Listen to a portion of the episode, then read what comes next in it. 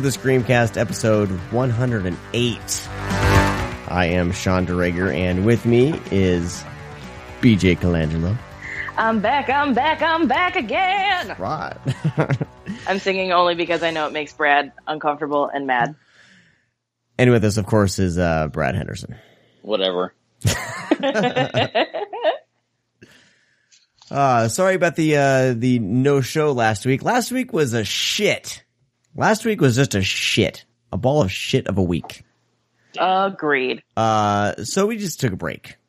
Just like rolled up like the ball that Icarus tried to to push like that, that kind of shit. Yeah, totally. Just a rough peanut filled shit Damn, dude. last week. You you need more fiber in your diet. So anyway, thank you guys for, for being patient. Um, we're we're going to be recording another uh, another episode. We're going to be doing a uh, Vinegar Syndrome episode. Ear it'll be posted early next week. Um, hopefully Monday. I should have, be able to edit over the weekend. So look forward to that. But today we're going to be talking uh, some James Wan and uh, some Conjuring 2 because uh, we all saw it. We all saw the same theatrical film the same week. Which So- has n- I don't think uh, happened yet. I don't think so. so we'll be talking about that, but first, let's find out what's on our doorstep. Okay. Holy cow, I almost forgot. We'll get the door.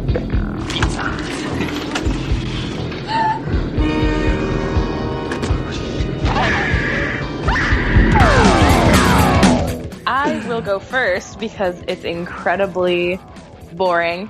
Um, so I think the last time I talked, I had just moved. Well, here's a fun fact.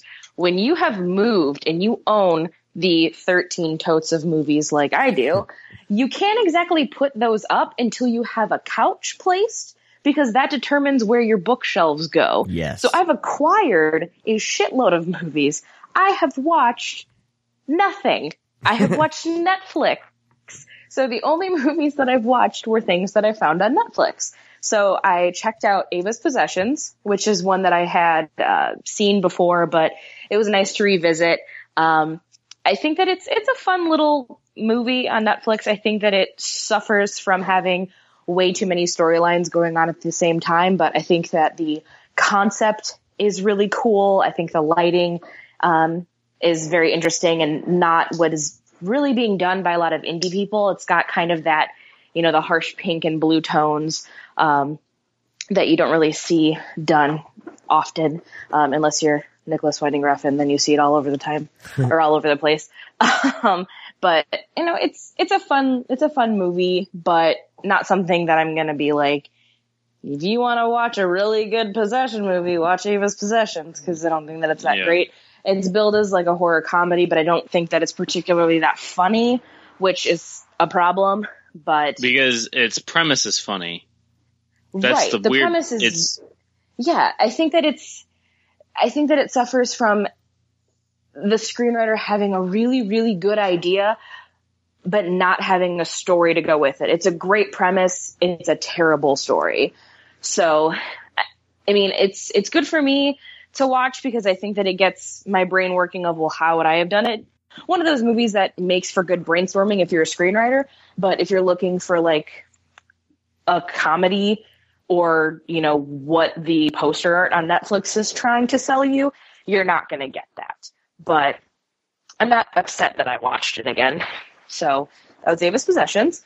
Um, and then the second one that I watched um, wasn't technically horror. I kind of got bamboozled by Netflix here. Um, their new l- layout and their new poster selection um, and their categorizing of things has been a little fucky lately. So every once in a while I'll grab something and be like, oh, this is going to be a fun little thriller. And then it ends up being um, like borderline a lifetime movie, which is what happened with a girl like her, which the cover of it is you know, two faces of these young girls. One of them has a very sinister look on her face, and the other one looks like she's like dead.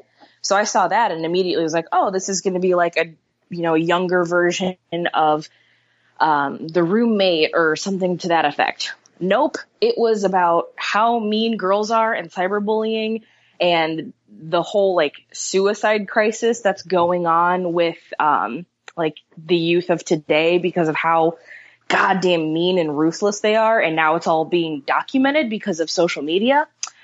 So it's set up like a like a documentary, but it's it's all fiction. But it's very very convincing, um, almost to a level of uncomfortability, where we follow this young girl who's being just relentlessly and mercifully teased mercilessly. That's the word. I'm sorry radiation. What's up? Um, mercilessly teased to the point where like this girl is just she's so fucking mean to her. And when you watch it you're like that's not how kids today act. It is how kids today act. And that's what makes it even more horrifying because it seems like it's on a cartoonish level of cruelty but that's exactly how kids are asked like are acting. Like just, just bombarding her with text messages that are like you're fat, kill yourself, just horrible shit.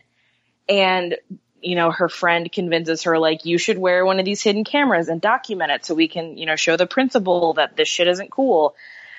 Long story short, uh, the real movie kind of kicks off when this girl who's being teased uh, commits suicide and ends up in a coma. So then she is not able to express how mean this girl is there's all these rumors that this girl's been picking on her, who, you know, obviously she's denying it. So then you kind of change the scope and focus on her and you realize, you know, she's from kind of a, a broken home and like all of the things that go into creating bullies. Like, why are you a bully? Um, and then it forces her, obviously, because it turns into a lifetime movie real quick, where it forces her to like see the monster that she's really become or whatever.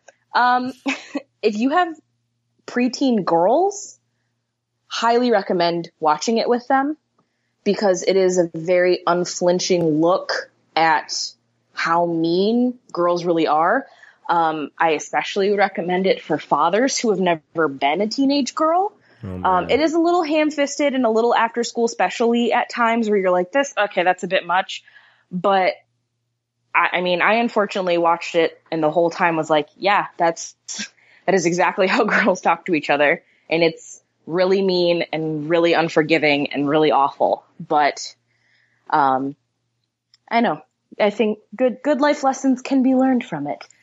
But that was pretty much it. I can't wait to have, you know, a couch and to be able to put away my films because we've bought probably $250 worth of movies since we've moved here. Um, so I've got a lot to watch. Um, I rewatched Goosebumps, but I talked about that a while ago. it was on Netflix. It makes me happy, and I'm getting better at being able to watch Lawn Gnomes and not shit my pants.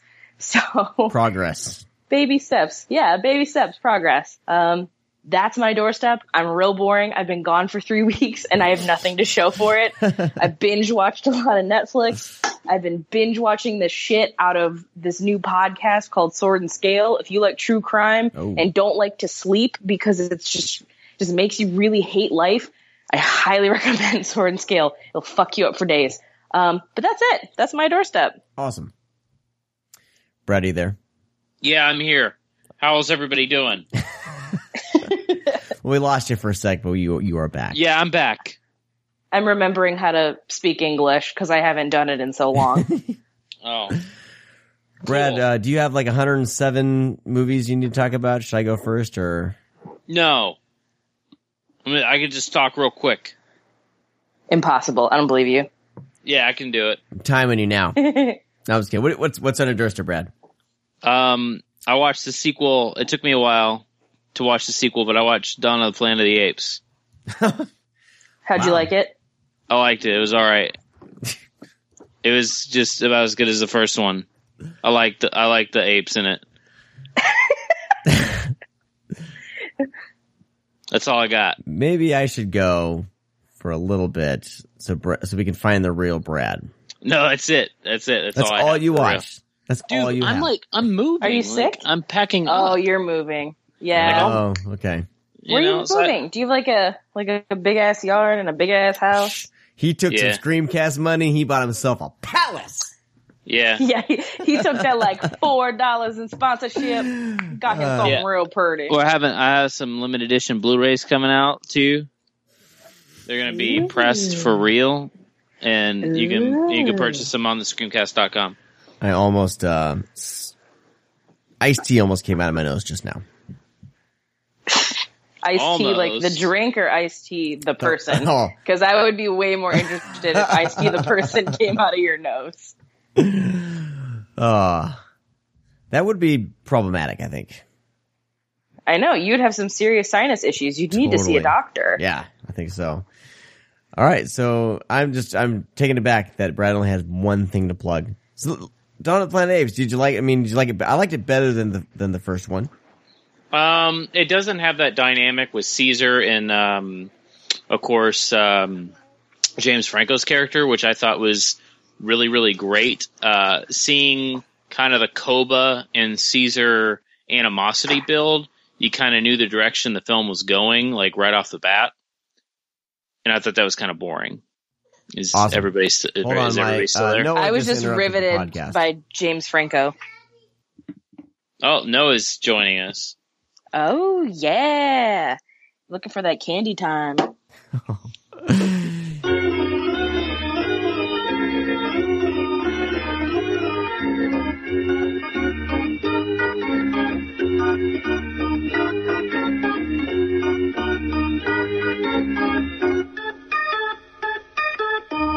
All right, little story about my son. Uh, today he discovered he has two jelly beans while he was in the bath.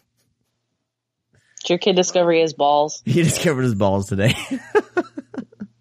I was just telling Brad that I came to the realization while you were gone that I don't actually know how old your children are.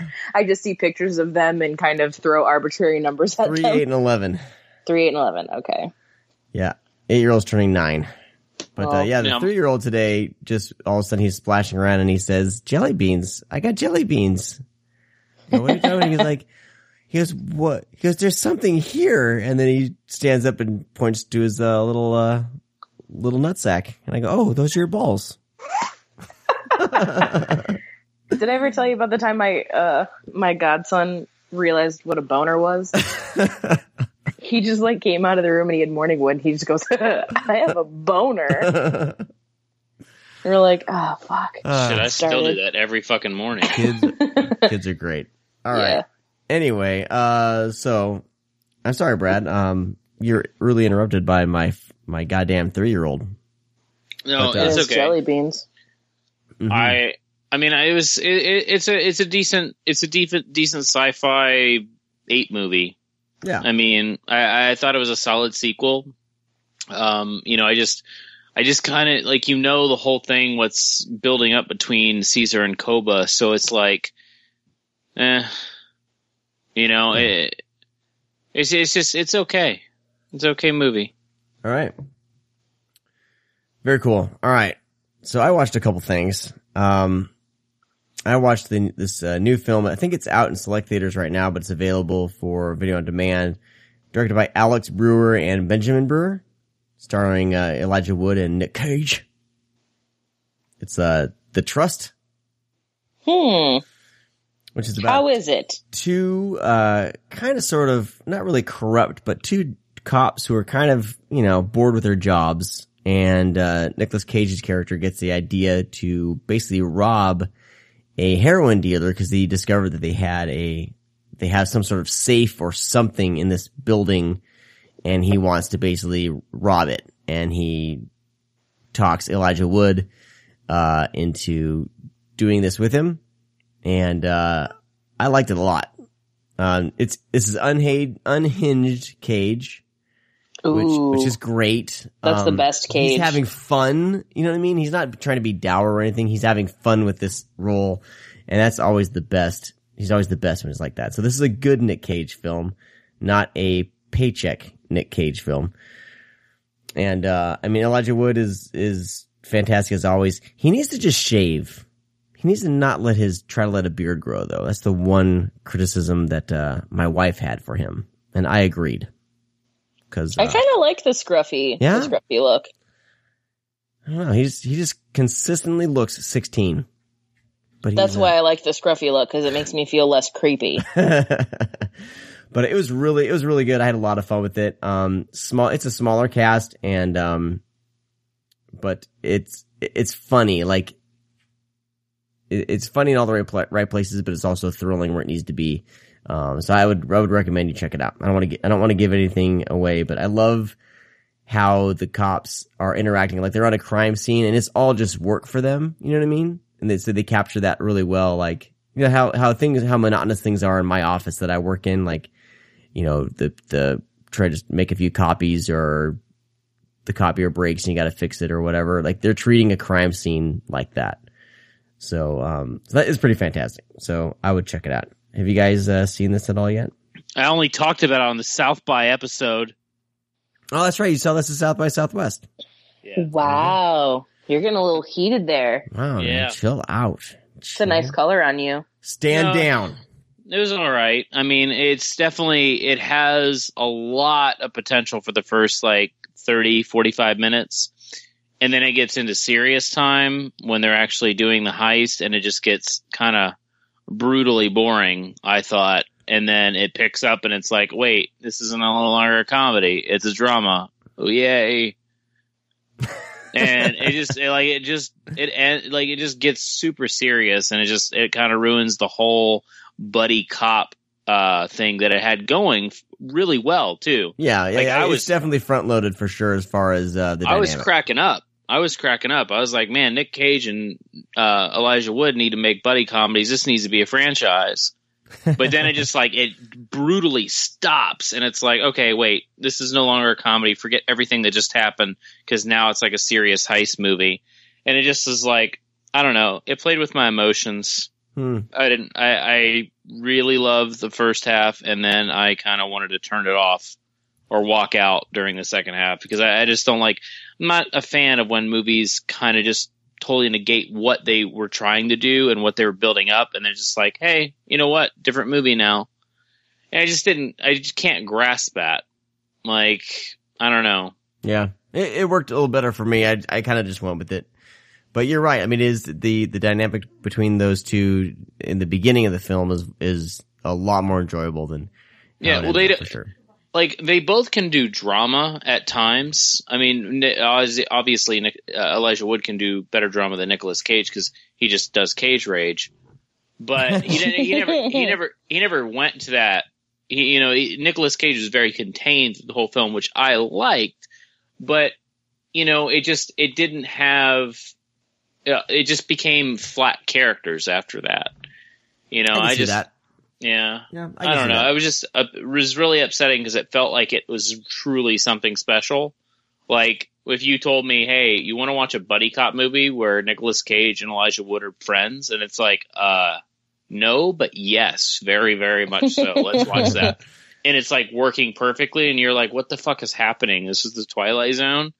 And like it had, like it had such charm, and the characters were so charismatic and so silly and goofy and they work so well together. And then it got super fucking serious. It gets super serious, Sean. I know it super. does. Yeah, Like the ending, you're like, why? Is what is this? What's going on?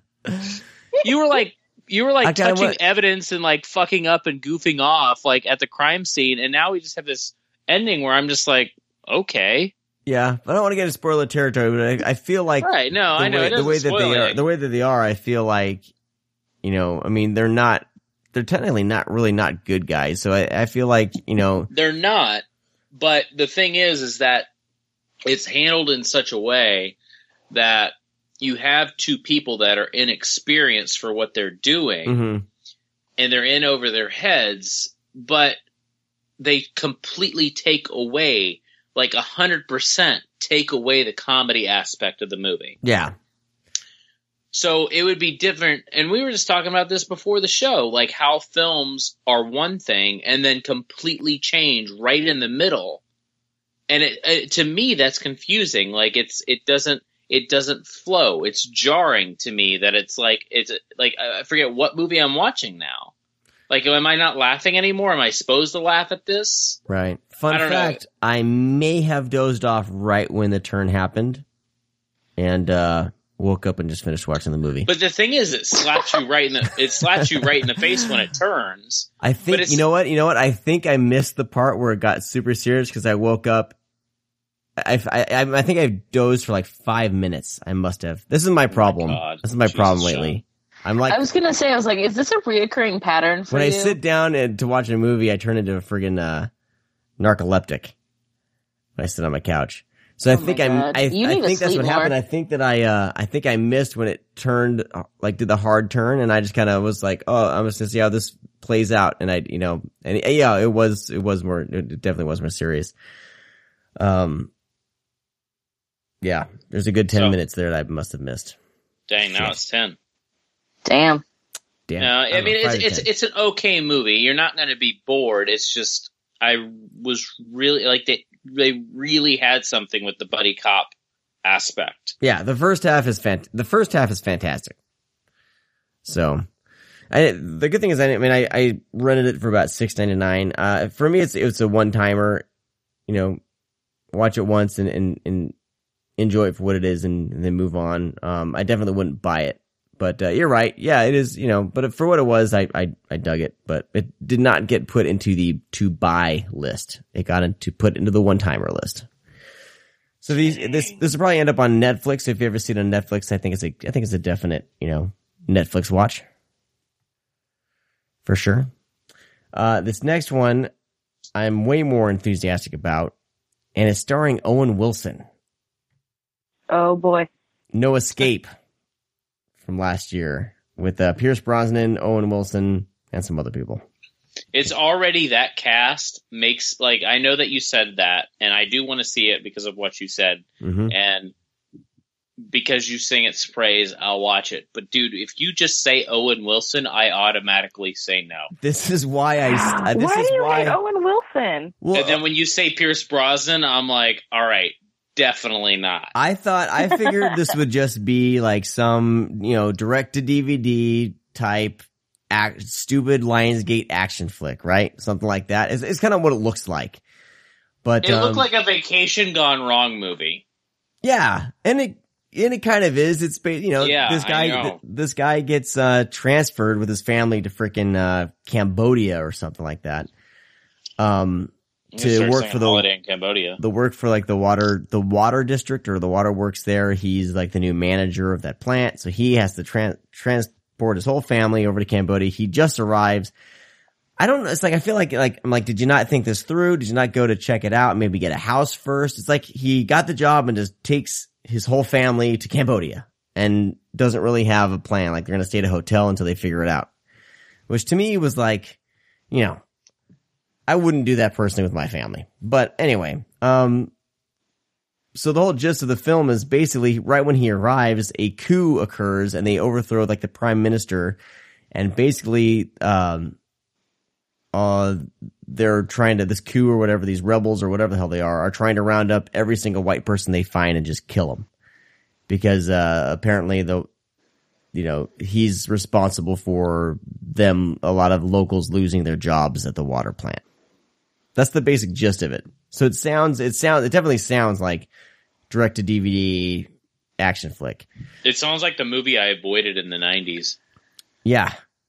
But the execution the it it's so brutal um and so tense that it, it surprisingly works. I mean, it works on so many levels, I think, especially because I'm a parent. Like there's so many little moments with the kids. Like I would think like, what if I was in this situation with my kids? What would I do? And the kids are very believable. I mean, there's one scene where the youngest daughter, like he's trying to carry her away from danger and she drops her little teddy bear and she's more concerned about losing her teddy bear than, you know, a bunch of people trying to kill them, kill the family.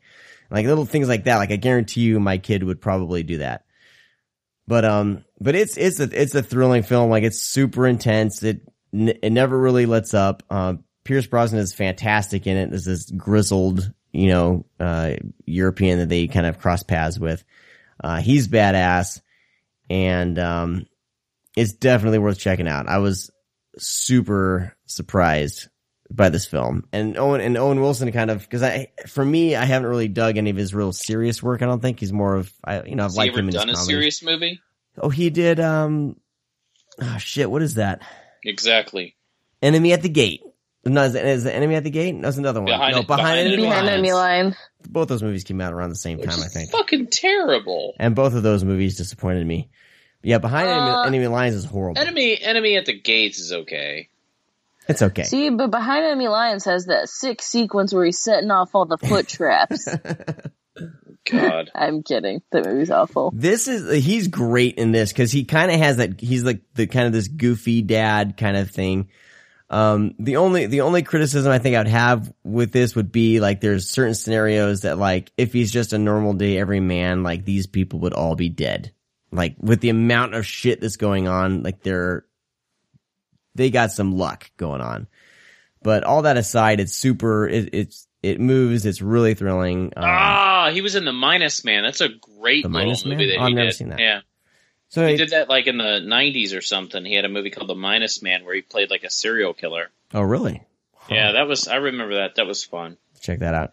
So I would definitely give this uh give this a watch. No Escape. Unfortunately, it's not uh you know not a remake of the Ray Lio- Liotta movie. Yeah. That movie needs to come out on Blu-ray. The the sci-fi No Escape. That movie's fantastic. Who directed this No Escape? John Eric Dowdle. Oh, okay. I know He's that done, guy uh, is. what else is he Yeah, the done? Poughkeepsie tapes, Devil, Oh, oh, um, did, A- uh, as above, As so Below. below. uh, yeah, As Above, So Below, Quarantine. The remake of REC. Eh, the remake of REC isn't that bad. I, It's I, that bad. I. It's once- just a straight up rip of like it's almost shot for shot. Yeah. Here's my question about quarantine. Uh, in Rec, did the cameraman use his camera to bash a zombie's face? in? No. No. See, once that happened, since I used to be a cameraman, I used to deal with cameras and stuff. I was like, I tuned out. I was like, that that camera's busted. There's no way that camera's usable, and so I turned the movie off. I said, "Fuck quarantine. I'm sticking with Rec." Well, But Devil's not- not Devil's all that pretty bad. damn good. He, this director's uh, he is you know he is- Devil? You think Devil's good? I like Devil a lot.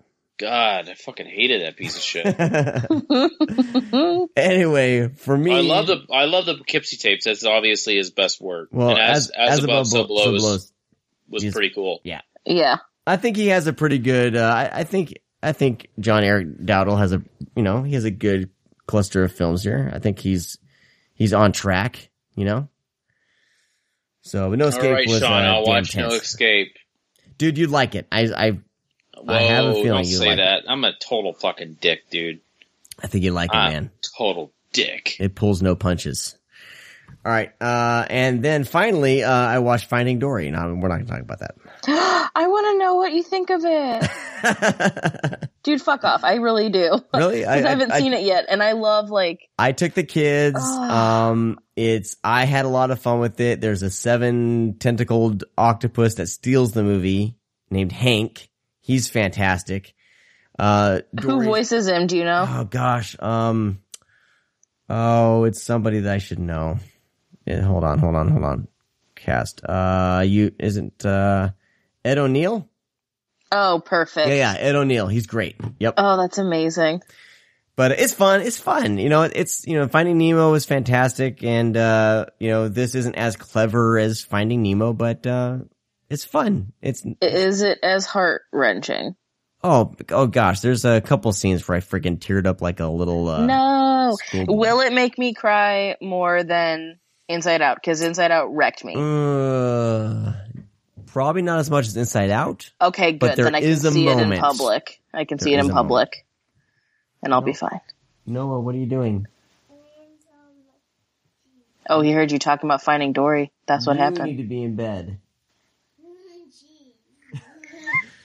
Noah, what did you think about Finding Dory?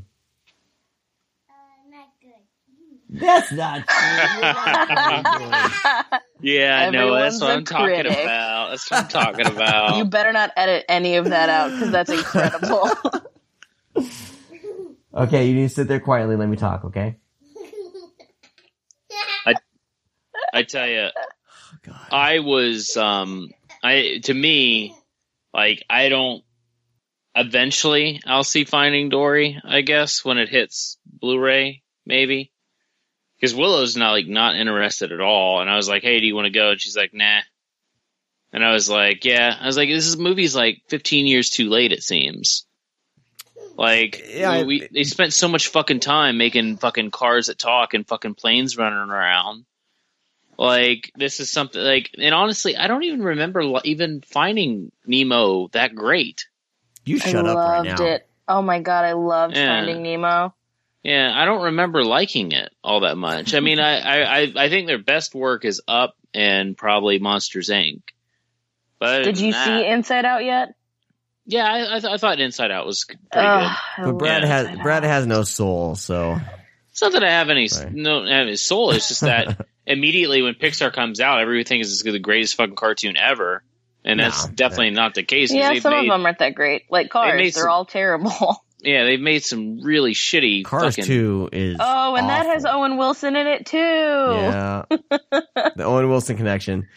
Yep, he ruined it. All he right. ruined Cars. That's uh I think that's it. Oh, uh we'll talk about I I I yeah, I tried watching Annabelle. But we'll talk Why would you do that? Because I'm giving everything trying to give everything a fair shake. But well, that uh, was that was your first mistake. they cast like the two worst people for the leads like ever. Like the most like bland, uninteresting, un, un, uninteresting people they cast to be our leads. Where in like The Conjuring and The Conjuring Two, like what James Wan does is he really gets you to you know invested with the characters. Like Annabelle is just like No, he didn't. He didn't direct well, he didn't direct he produced it. and, and, and, I know, and I know they just were like, hey, hey, Warner Brothers is just like, hey, James Wan, we want to make a spin off with that doll. Uh, can you sign right here? We'll give you some money. And James Wan said, fuck yeah. And then, No, Yeah. that's no. They were like, "Hey, um, who can direct this? Can James do it? No. All right, I have an idea. My favorite movie is Mortal Kombat 2. Let's get the director of that. oh my God, only- only, was he the director of that, oh, okay. Yeah, Oh, who sure only was. directed one movie in his entire life, Oh my God. and it's Mortal Kombat 2. Nope, I mean- he directed one other movie, Everything makes so much sense What now. is that? The Butterfly Effect too. Oh. Oh, he did that too. Oh, I didn't know. Yeah. That. He's a great cinematographer. He's he's Oh a my great DP. Like he he does he definitely has an eye. He he definitely amplifies. Like John Leonetti is a decent uh DP. Like he really is. Yeah. But dude, what the fuck was Mortal Kombat 2 about? Like that movie is so off its rocker. And then like I hear about Annabelle Bell and I'm like, all right, that's cool. I could watch more of that. And it's like John Leonetti. And I'm like, why? Yeah. There's one, Like no one has seen Mortal Sequence. Kombat 2 at Warner Brothers or whatever? They'd be like, it's a Warner Brothers movie, isn't it? what New Line did Uh, uh, New Line? um Mortal uh Mortal Kombat. okay. But it's just like, how does nobody in that room making that decision like at least pull a Sean and pull up IMDb and just like sitting at the boardroom, uh, guys, before we sign this contract, can we watch Mortal Kombat 2 real quick? Like, how did nobody say anything? Like, is that the only option? I have no idea how Hollywood o- You know, at, at least, at least with you know uh, the Nun uh, spinoff, they got that. Um, you know, the guy that just made that horror film. Um, you know, because they're doing the spinoff for The Conjuring 2. The, the Nun, they got um, shit. Did they officially get the director for that? Yeah, I'm pretty sure they announced it. Um, he did a decent horror film recently. Oh God. All right, never mind. I'm going to insert some Jeopardy music. Yeah, I have no Right idea. now. But what, there's in Annabelle, I'll- there's I'll look it up, I'll one look it up. for for me. There was one decent sequence near the beginning of the film. It's when uh, the wife wakes up, or the the neighbors across the way they can see into their bedroom or whatever, and some shit goes down, and and the husband wa- goes away, and then the wife kind of wakes up, and then uh, some splatter happens against the wall, like that. That was pretty effective, and then it was just all downhill from there. It's honestly, oh, uh, Lights Out. He, he's the guy that did uh, Lights Out Oh, that I saw the trailer for Lights Out. It looks yeah, awful. so I thought it was something that already came out, but uh, I mean, the short film that that guy did that that's based off of That's cool. the short films. The short film's very effective, so I'm pretty excited to see what he could do with the feature with it because the fucking trailer's terrifying. for Lights Out. Like, yeah, oh, the trailer's bullshit. Yeah. what? Mm-mm. I hated the trailer. Well, the trailer Well, hates you. That looks fucking terrifying. The beginning of the trailer, I was hooked, and then it kind of got a little. I was just like, okay, I don't know. No, the movie looks batshit fucking insane. Like you can't escape. No escape with Owen Wilson. I'm gonna give the movie a shot. I just the mo- the the trailer didn't uh, didn't, didn't. I don't know, dude. I think that reel me trailer's in. fucking. The short as film fuck. though scared the crap out of me. Yeah, I'm probably gonna cry in the theater. Let's be real. I'm fully aware of it, and that's All fine. right, I've uh, I've uh, I've launched the James Wan conversation a little bit here, so let's jump into talking about The Conjuring Two and uh, the, traje- His career. the trajectory. I can't even pronounce the word trajectory of James Wan's career. Trajectory. trajectory. But first, we're gonna jump into news with uh, Josh Obershaw.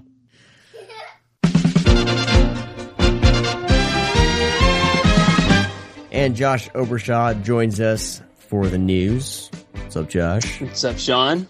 I hope they don't, you know, hold it against us too much considering we were gone for an extra week, but don't worry. We're alive. We're okay. Don't send the ransom. Summertime gets crazy in my life. Um, so probably more so than, than Brad or anyone else. So, uh, bear, bear with us. There may be a few more, you know, uh, lapses in, uh, in, in the show here and there, but, um, we'll always communicate to you guys via the social medias. So make sure you're following us on there, on Twitter and Facebook. Right. And we'll be sure to let you guys know all of the stuff that's coming. So, Yes, yes. The screamcast.com, uh, there's the subscribe little area. We got the Twitter, the Facebook, all that stuff, and find us there. All right, man. What, uh, what do you got for us today? well, uh, we've got to let people know about our sponsors, Vinegar Syndrome's July package. Because we mentioned some Mhm. some some weeks ago, we mentioned that they were going to be putting out the Candy Tangerine Man and Lady Coco as a uh, a sort of a, a double feature Blu-ray DVD combo pack. Originally, that was going to be for June, but they decided to um, take June off, and now this is going to be part of the July package, which means that we'll probably be getting a, uh, a monthly package for Christmas, which is nice. But for July, we've got The Candy Tangerine Man and Lady Coco, two blaxploitation movies directed by Matt Cimber. Now, the bonus features for this, it's going to be a region-free Blu-ray and DVD combo pack. All the extras are going to be on both formats. Both films are scanned and restored in 2K from 35 millimeter archival prints. A director's video introduction for The Candy Tangerine Man. A commentary track for Lady Coco with director Matt Cimber and director's assistant slash actor John Goff. A reversible cover for Lady Coco and English subtitles. Next up in the package is another Rudy Ray Moore flick. This one's called Petey Wheatstraw. And once again, it's going to be region free. All the extras are going to be on both formats, uh, scanned and restored in 2K from uh, 35 millimeter original camera negatives, and a making of documentary called I Dolomite Part 3. Plus, we got a uh, commentary track with Rudy Ray Moore's biographer Mark Jason Murray, co star Jimmy Lynch, and director Cliff Roquemore. Shooting locations revisited. It's a featurette with Rudy Ray Moore. We've got a soundtrack, a promotional still gallery. We got trailers for Disco Godfather, The Human Tornado, and Dolomite. Plus, you also get a reversible cover art and English subtitles for this for um, for that one. And from here on out in the July package, it gets a little sexy. Next up, we've got first off corporate assets starring Tish Ambrose, uh, Amber Lynn, Sherry St. Clair, Jamie Giles, or is it Gillis? I can't remember, but Harry Reams is also Sure. yeah, Harry Reams is also in it too. Uh, it's going to be a region free DVD only. It's going to be scanned and restored in 2K from the 35 millimeter camera negatives, and video interview with lead actor Eric Edwards, and original theatrical trailer. Now here's where it gets really sexy. Next up is called is a movie called Both Ways. Filled with tense plots, twists from beginning to end, Jerry Douglas's Both Ways is a tightly written and expertly acted hardcore drama delving in one of the most taboo topics in sex, male bisexuality. Co-starring Dean Tate Oh man. Oh yeah. Co-starring Dean Tate and Darby Lloyd Rains, Vinegar Syndrome presents this forgotten landmark in X-rated cinema, newly restored and totally uncut for the very first time anywhere in the world. This is going to be a region-free DVD only, scanned and restored in 2K, a commentary track from director Jerry Douglas, and an original theatrical trailer. And finally, in the uh, July package is a double feature DVD only of two all male films. One's called Take One, and the other one is called Moving. Once again, region free, scanned in 2K, director introductions and commentaries for both films, three deleted scenes from Take One, uh, Wakefield Poole and SF. Let's see more on Moving, which is a short documentary chronicling the production history of Moving a couple of bonus short films. One's called Roger, the other one's called Freedom Day Parade, and there's also a trailer for Moving. Now, all these movies are going to be released uh, individually and together as the package on July 26th. So there's Vinegar Syndrome's July package, Sean. Wow. I know, right? I'm excited for the blaxploitation for sure. Okay. We'll see. We'll see what happens okay. I won't. But when I get them. I, Sorry, I didn't mean to put you on the spot there. But we got a couple of updates from uh, Screen Factory to tell you guys about. We've got the final list of extras for Bad Moon. We've got not only the theatrical cut in high definition, but we've also got a new director's version, supervised and approved by Eric Red. We've also got a new um, making of featurette called Nature of the Beast, featuring interviews with writer director Eric Red, actors Michael Pare and Mason Gamble, special effects makeup artist Steve Johnson, and stunt coordinator Ken Kirzinger. Plus, we got a new audio commentary with writer director Eric Red, commentary with Eric Red and Michael Pare, an unrated opening scene from the director's first cut, which is sourced from VHS, I might add. So, just a heads up three storyboard sequences and an original theatrical trailer. Now, once again, this one is coming out on July 19th. And the other um, Screen Factory update I want to tell you about is the remake of Invasion of the Body Snatchers. And this is going to be a long list. So here we go.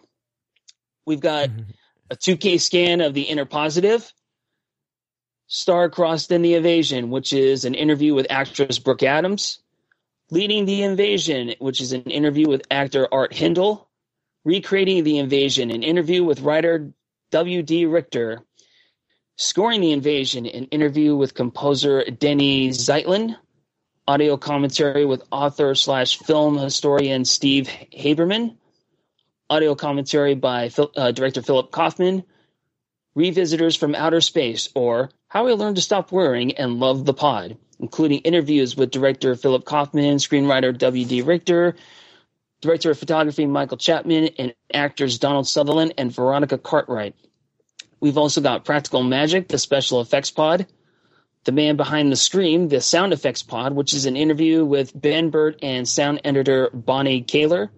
The Invasion will be televised, the cinematography pod, theatrical trailers, TV and radio spots, photo gallery, and an episode of science fiction theater entitled Time is Just a Place, based on Jack Finney's short story and directed by Jack Arnold. And this one is still scheduled to come out on August 2nd. And we've got a, another uh, lineup of DVDs that are coming out, and this one is coming from Arrow. So um, console your wallets, folks. Here we go. Coming out in both the US and the UK, The Hills Have Eyes. We're getting a brand new Blu ray of that. What you'll find is a 4K restoration, brand new from the original film Elements, supervised by producer Peter Locke. You got the original mono audio, optional subtitles, six postcards, reversible fold out poster featuring new and original artwork, limited edition booklet featuring new writing on the film by critic Brad Stevens, and a consideration of the Hills franchise by Ewan Cant, illustrated with original archive stills. You've also got commentary with Wes Craven and Peter Locke. Looking back, have eyes. This was the um, the hour long making of documentary that some of you may know from Anchor Bay's two disc DVD that came out. I believe it was 2003. It's got the interviews with Craven, Locke, actors Michael Berryman, Dee Wallace, Janus Blythe, Robert Houston, Susan Lanier, and director of photography Eric Saarinen. Then we've got the Desert Sessions, brand new interview with composer Don Peake, an alternate ending in HD for the first time, trailers and TV spots. Image Gallery uh, has a BD DVD ROM original screenplay, a reversible sleeve featuring new and featuring original and new artwork by Paul Shipper. And apparently, there's more to be announced for this title. So, Wow. yeah. And I know a lot of people are going to be excited for this one. Slugs is coming to Blu ray Yes. in the US.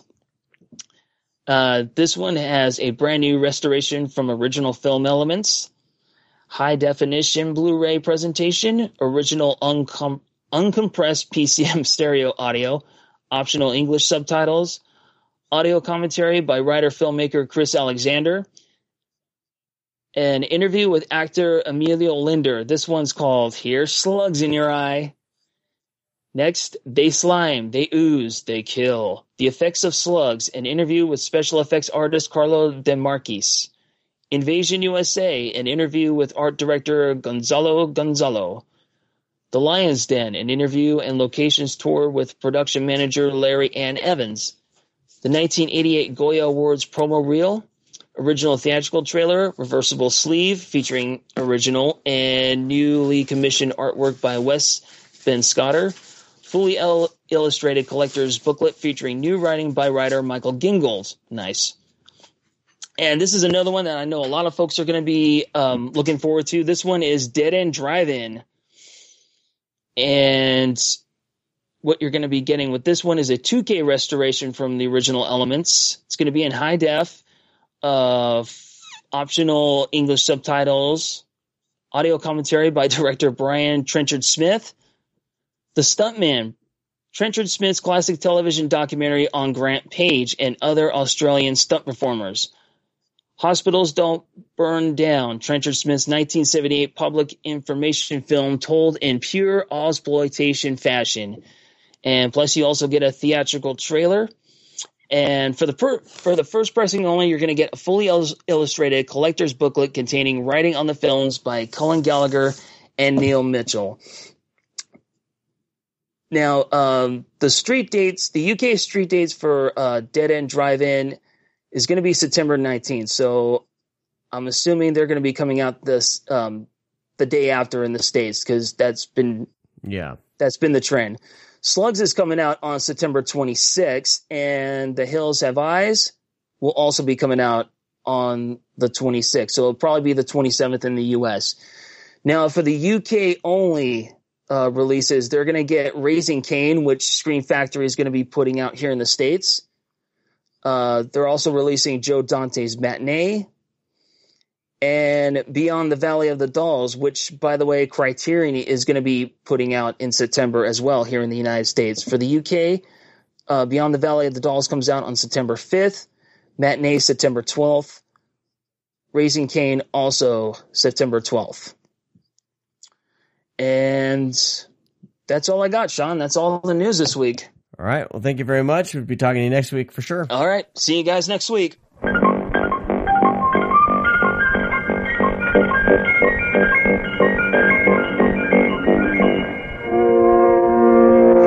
Has the best laugh though. It's like stock child laughter that you hear in in a movie. In a horror film is the problem. Yeah. it's like the fucking children and Blair Witch Project out by the tent. That's what we should do. We should just be like, Sean, we need you to record your kid's voice. We don't know when we'll use it, but we may need child Yeah. laughter. We'll just have stockpile of fucking uh, Of child's Noah. laughter. Noah growing up.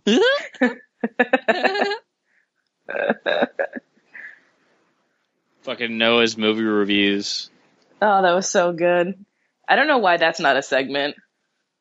Because it's easy. It's just one segment, like one second. No, what'd you think of this? I Not didn't like good. it. I didn't like it. Not Huh?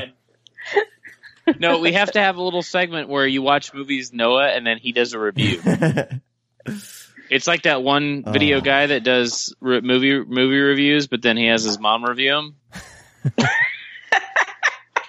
this is not a joke; it's a real thing. those. No, I've seen those. They're funny. That's hilarious. Uh, But we did also discuss that Noah has the like the most stock footage child laughter sound Oh, yeah. to his laugh. Dude, you And can he just- record it and then sell it. yeah. All right. Well, All right, here we go. Let, let's start this shit. Are you yawning? Are you? Yeah, because you're fucking boring me with your bullshit. Um, All right, here we go.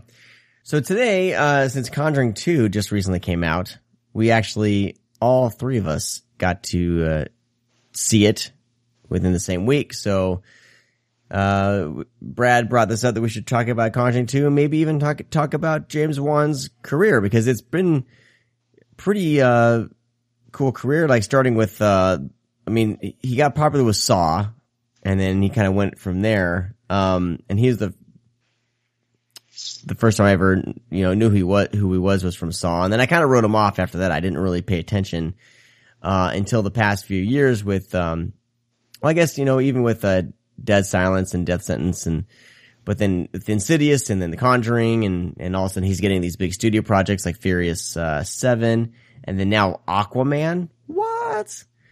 I'll Uh, pass on that. his his career is, you know ramping up. It's pretty cool to see that happen to uh to a director like this.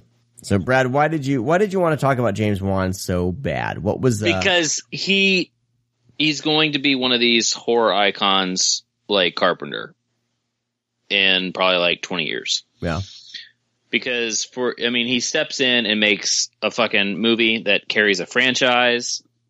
He has brutality with his films, uh, such as like, you know, Death Sentence and just kind um, he knows how to build the sense of dread like Carpenter does. I, I'm I'm not basing like, oh, he's John Carpenter. No, but he has that trajectory of kind of that Wes Craven Carpenter thing. Like I bel truly believe that he's going to be one of those people, depending on what genre of movies he stays uh, in with as well. Um, you know, Carpenter always branched out, so did Craven, um, and even so did Romero. But I mean, I, I, it's a different caliber. But I mean, starting off with Saw, I mean, for me, um, I watched Saw. I fucking loved the very first Saw film. I think it is really effective. I think it's really good. Um, with me, big surprise, I have never actually watched the entire series of Saw because I can't make it past the one with uh, Donnie Wahlberg, whatever one that one is. I really can't. Really? I, I've I've watched the first and the second one, and I think I've watched the third one. Did the third one have Donnie Wahlberg? I think so. I think Yes. that was the third one. Yeah. Okay, I can't make it past that after the kids in the safe or something. Oh, that's I- the second one. Oh shit. I've never seen the third one. What? So anyways, the second Hold one's so the phone. the second one's really bad. Um, and I just, I really, like, I guess I've tried watching the third one. Is the third one with the, like, the tape and the person? That There's was a- uh Is there like a a- tape? There's tapes in oh the tape like in his in his body. Yeah, they're like doing like a, I can't remember. They all run together for me. they're like doing an autopsy or something. Uh, that one is four. No, that yeah four. No, I lied. Yeah, four. Four. That one's four. See, this is what I'm talking about. We can't even decipher which ones they are. Well, There's yeah, like I'll- eight of them. When it gets to to my round, it it yeah. Keep, so, keep going. so anyways, it's, um, you know, taking the first film alone and throwing the franchise away. Um, the first film alone I think it holds. Uh, it shows actually Cary Elwes, which I've always thought, and I said this on the Crush episode. Cary Elwes is fucking underrated as fuck. He's a, such a good actor when he does serious and uh, serious films and dramas. I mean, he kind of, I guess he gets typecasted as kind of the goofy, like goofy smile guy and like fucking Robin Hood Men in Tights. But I think he truly is, a, you know, a, a, a great actor. And then, you know, Leigh Whannell uh, started as an actor, and then he he's in this as well, which does a great job. Which he also co-wrote with uh, um, James Wan with the script. But I think Saw holds like such this special place um, of kind of taking taking horror and kind of it, it almost created it also pushed kind of that torture thing a little bit, which I it was never a good thing, but it almost sparked like this whole wave of horror films uh, after after its release because there's a lot of copycats that try to do that. Um, but it's not too many people can make a, a, movie. It's not. I don't think it's his debut. I don't think it's his first feature. I think James Wan did something else before that. I just don't think I've ever seen it. Um, but I think it was a horror film. But to create a movie like that in that universe and carry a franchise and kind of kickstart this wave of horror films, I think that's pretty substantial as your first film. Kind of basically what Carpenter did with Halloween. Mm-hmm. Created a franchise, did a wave of slashers. You know, even though it's not considered the very first slasher, you know, because we have it's the one that skyrocketed it. Right. You know, you have Peeping Tom before that, and you have Black Christmas. But I mean, definitely Halloween was so popular that that spawned uh, a massive amount of uh, you know copycats and you know inspired by Halloween movies. Um, but I, I, think the same James Wan did the same thing with Saw, and I, I think Oh, it's yeah, he- tru- he- tru- truly remarkable. And I think the film alone is like you mentioned Saw, and I know a lot of people roll their eyes, and yeah, I do too. But as a the first movie, I think is completely solid. It's creepy, it's gory, it's brutal. It has a fucking cool ass twist that you don't expect. Like it's really well written. It has fucking Danny Glover in it. It has Dina Meyer. Like it's got this really cool fucking cast. Um, you know, it's got all these like cool little things like, you know, trying to, you know, it, guy's not really killing anybody. These people are dying because of these contraptions that he made. And, you know, I just think it's a really cool concept. And I, I think it, it I think he did a really great job. I, I really do. I because I remember seeing Saw. I'm like, man, that's really fucking good. Um, now, of course, like I said, the sequels, which I'll let BJ because I know she wrote an article about watching all the Saw movies in one sitting. Was it one I sitting? sure did. One Yeah. sitting. Oh my god! All god. 11 hours. 11 Is it- hours straight. Is that why you can't tell them apart? Kind of. well, because it's a combination of that and then also because they're not uh they're not in order as far as like Right, the right. timelines are all kind of over the place.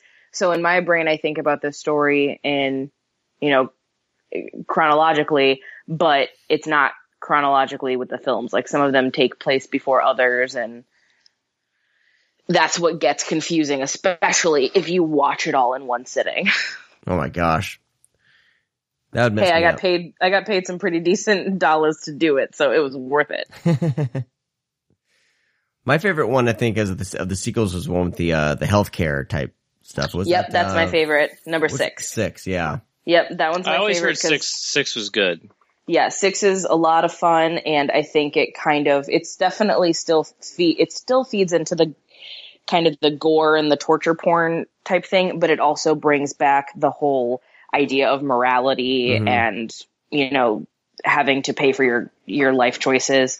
Um, closest, I think, to the first movie, which is why I like that one Yeah. so much. And like this, this is where it's going to get a little funky, and I may lose a couple people. Um, but I'm 26 years old. James Wan is my Wes Craven. He is my John Carpenter. Obviously, I was fortunate enough to have parents that let me watch Halloween, Nightmare on Elm Street, all of that shit when I was way too young to be watching it. So they are always going to be, you know, the tops for me. But the Saw was the first movie I ever snuck into a theater to see. Like, I was you know, 14 or 15, uh, whenever it came out, snuck into the theater to see it. So James Wan started, you know, that franchise for me, and I'm a total apologist for it. The same way that a lot of people are apologists for the really shitty Friday the 13th films or the really shitty uh, Nightmare on Elm Street, you know, installments or what have you. And because it has kind of that level of nostalgia, or I watched this when I was in high school and I took this girl on a date and this is what we did and we saw it. And, you know, you think of that when you see those films. And that's how I am with the Saw sequels because that was my Halloween for seven years. Like, if, you know, Halloween you Saw film. And that was what I did in my adolescence. And to be like a young horror kid that always knew I had this to look forward to was kind of a big deal. And I mean, I'm, I'm, I'm glad that with things like Insidious and The Conjuring, it is proving that James Wan isn't kind of this one hit wonder.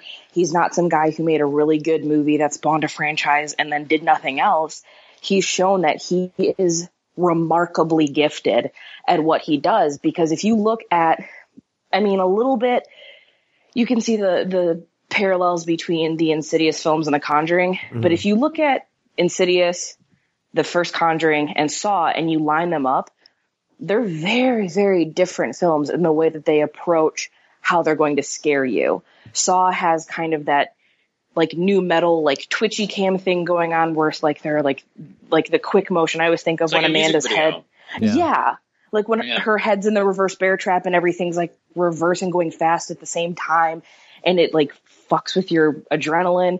And then you go to something like Insidious, which I think is a lot more old school in the sense that it's very score driven and it's very deliberately paced and it has a good combination of slow build up and then like big punches and then the conjuring I think those films have those slow build ups and like the, you know, the focus is pushing you to look right, but there's something in the left. And that's what's so scary is that you're catching like bits and pieces of it. And just his iconography in all of his films are so fucking strong.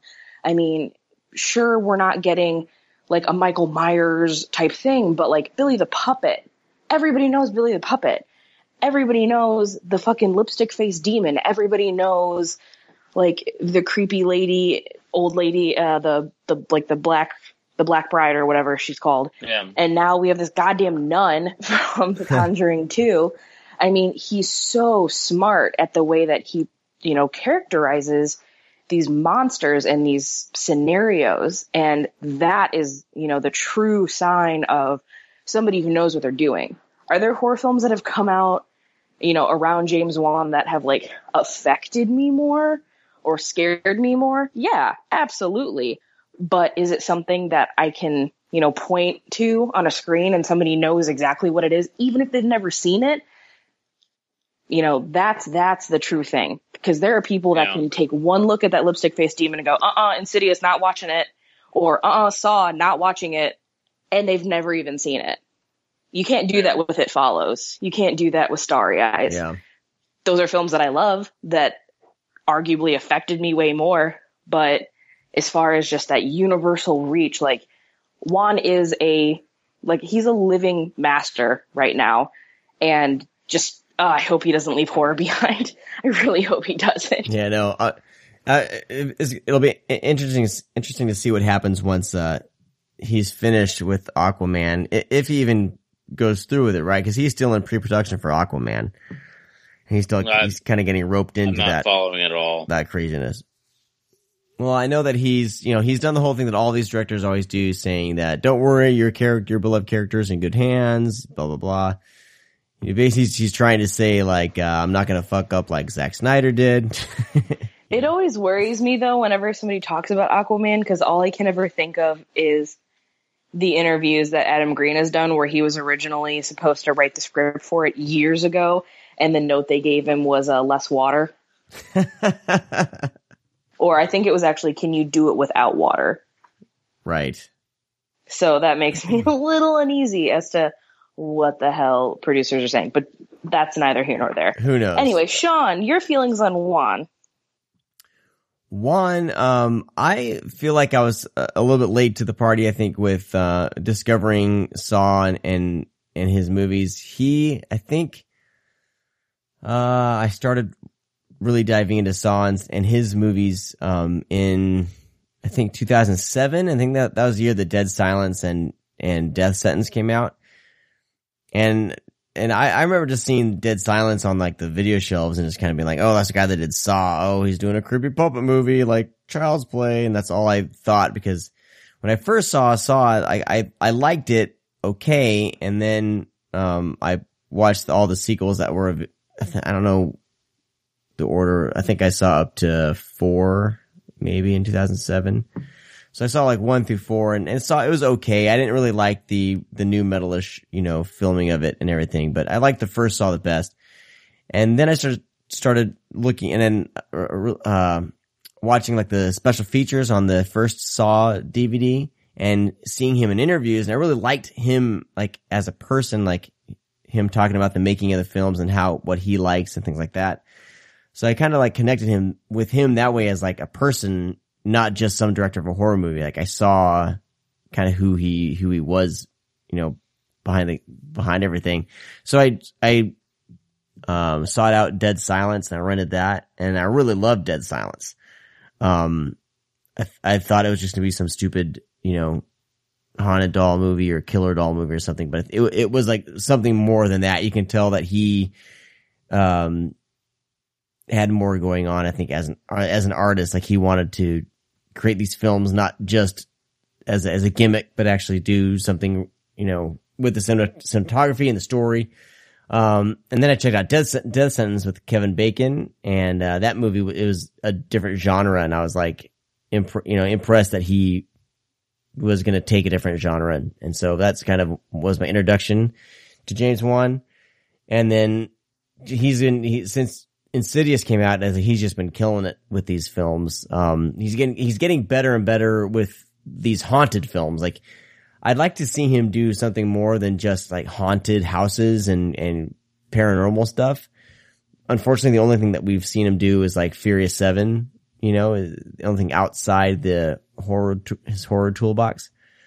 So, um, like he's getting better and better. And Conjuring Two was just like so well done at on a whole other level, I think, than his previous films. Like what he's doing with the camera and his use of effects and his use of the, practical effects, you know, with like the crooked man and and um things like that. Like I'm I feel like I'm just now excited for a James Wan film. Whereas before I've been like, oh, it's just a James Wan film. Oh, he's gonna do another haunted something.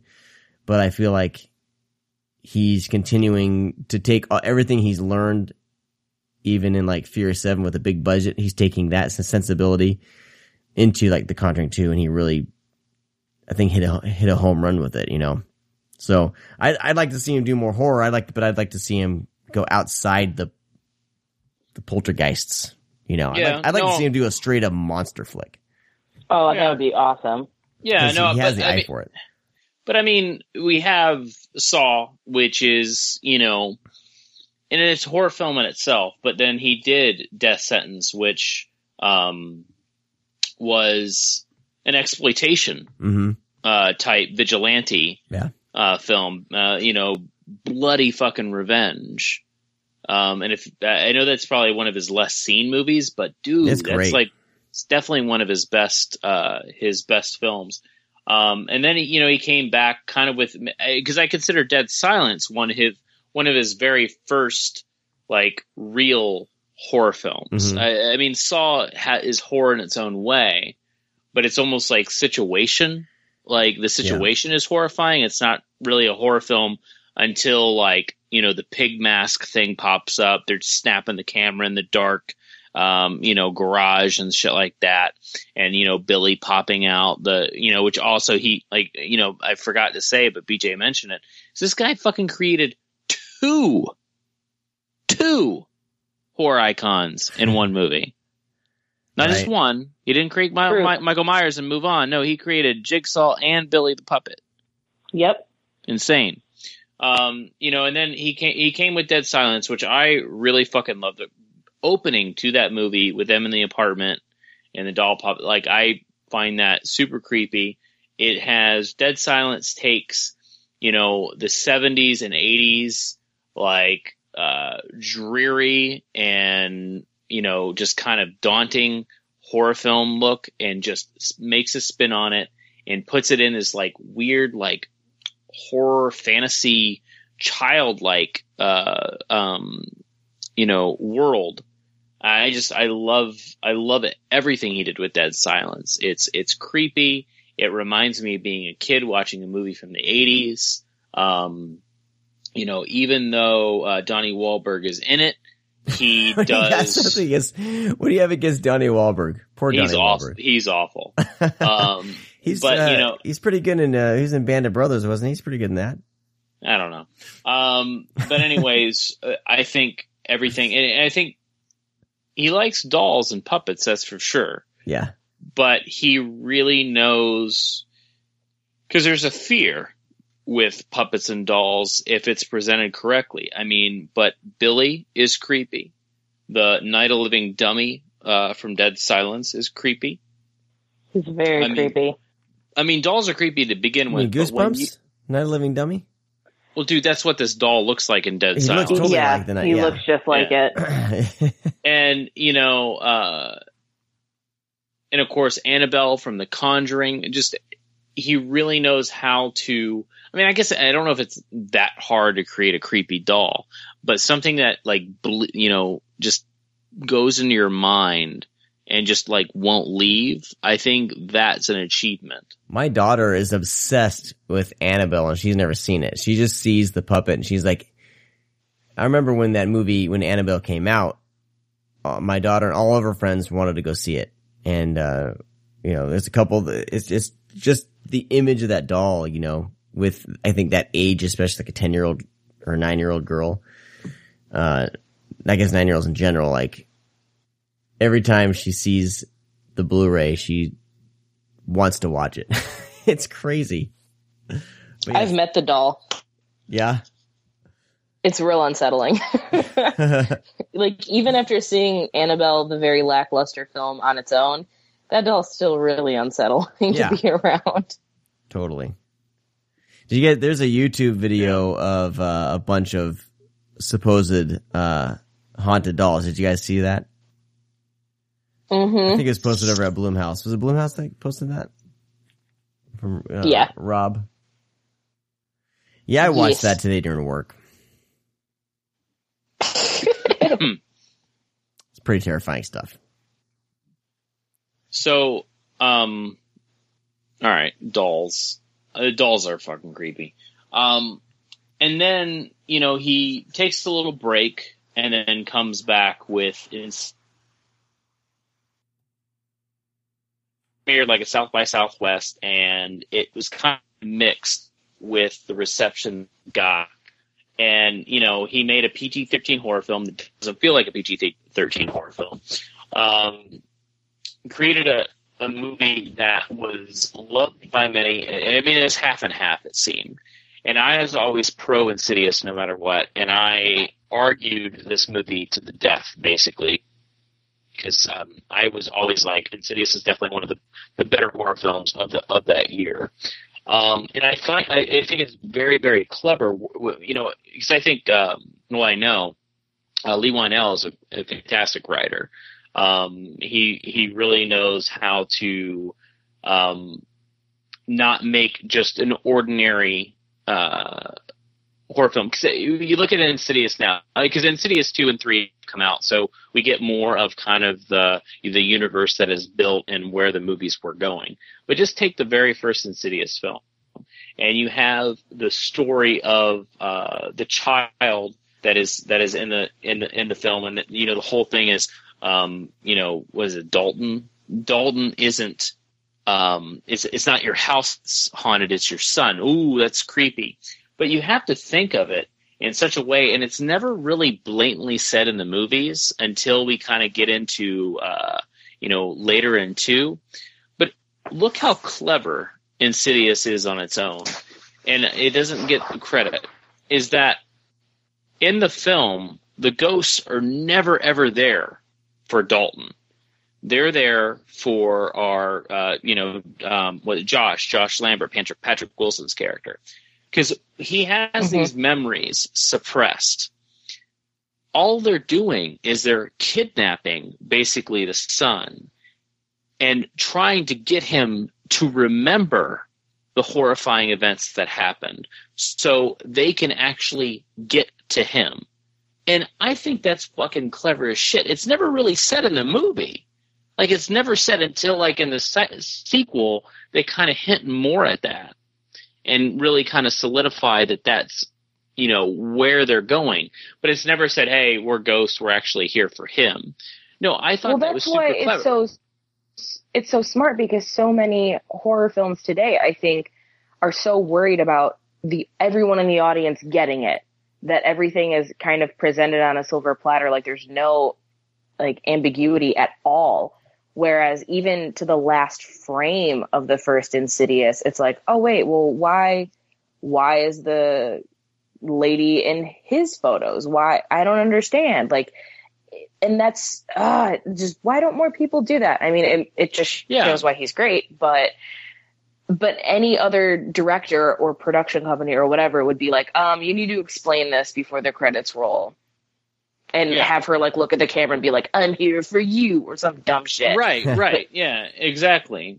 And I, I mean, the only thing that I do agree with uh, people on is that Insidious does lose a little bit of steam once they go into, you know, the The further, D- Darth Maul's, um, you know, oh yeah, You know, I, I, I do agree, but you know, hey, it's either near or there. I can't take one scene out of a movie and say that it's bad. Uh, I mean, because sometimes one scene can totally change a movie for you.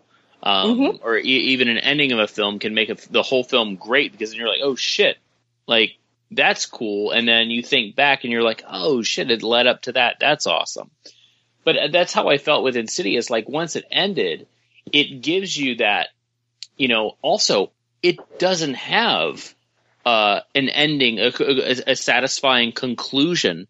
It ends like the fucking ring does, where it's like, Mhm. oh shit, what the fuck is, oh my god, like, how am I going to go to sleep tonight? Like, nothing's okay right now. Like, I have Mhm. no idea what's going. Josh is possessed. He fucking kills somebody. Who knows what's going to happen to the family? The ghost fucking won. Like, hey, the boy didn't go through an exorcism. That's different because that's what we're all expecting to happen. You Right. know? And I don't know. I think Insidious is carried in such a way. And I, I know people are listening, like, oh, Brad, you're full of shit. And that's fine. But I, I, you know, Insidious to me, and Insidious 1, 2, and 3, I think is a great trilogy. Um, and I think Insidious 2 is way better than Insidious. Um, and I really liked Insidious too. I loved Insidious too. yeah, and so I think Insidious 2 is a lot stronger because it also kind of dives more into now we have Origins of the Ghost, which I think is cool. Uh, also, you have this, you know, parallel story of Josh Lambert being possessed and, and, and going through those motions. Um, and I, I, just, I think the whole film is, is, th- those two films are, are very clever. I do like the third one, but it obviously goes in a different direction, leaving the Lambert Right. family. Um, Yeah, I don't I don't But- hate the third one. I do like though that it's a film that's focusing on you know, Lin Shaye's character because how often do you get a horror film that is focusing on oh, a no, it's great. protagonist that isn't a 25 year old girl? Yeah. Right. Yeah. We have, you know, an elderly lady basically running the show and kicking ass, which is not really seen or heard Yeah. of. And it's exactly. about like time they, that they she lure actually you gets a in with that lead role teenage girl, but really it's like, God, finally, yeah. Yeah. Um, but I, I, I, I truly think Insidious 2 is, is another great film. Um, and then, you know, he's doing The Conjuring in between these films. So he has Insidious, Insidious 2, and The Conjuring and The Conjuring 2, all within a span of what, like five, six years of one another? Mhm. Insidious in The Conjuring, you couldn't even tell. Like, if, you sat me down, I wouldn't be able to tell you that those are the same director. You have both films, um, or both, you know, one and two of the Insidious. You have one and two of The Conjuring, of course. Um, but Insidious is a lot more like in your face, jump scares, very much like the 80s and 90s. It takes that toll. The cinematography is really great. It, he kind of withholds that, you know, old school ghost story look. And then we have um, The Conjuring. Um, what is happening right now? Somebody breathing? No. No. It's raining outside. Maybe that's it. that was really creepy because we are talking about ghost stories and shit. Uh, oh my god, I like heard it again. I don't. I'm not moving. I'm just laying on You're- my you're- you're sad next to the excuse for a futon. No, like I'm holding the phone. hmm. Is Laura Barnes on this call?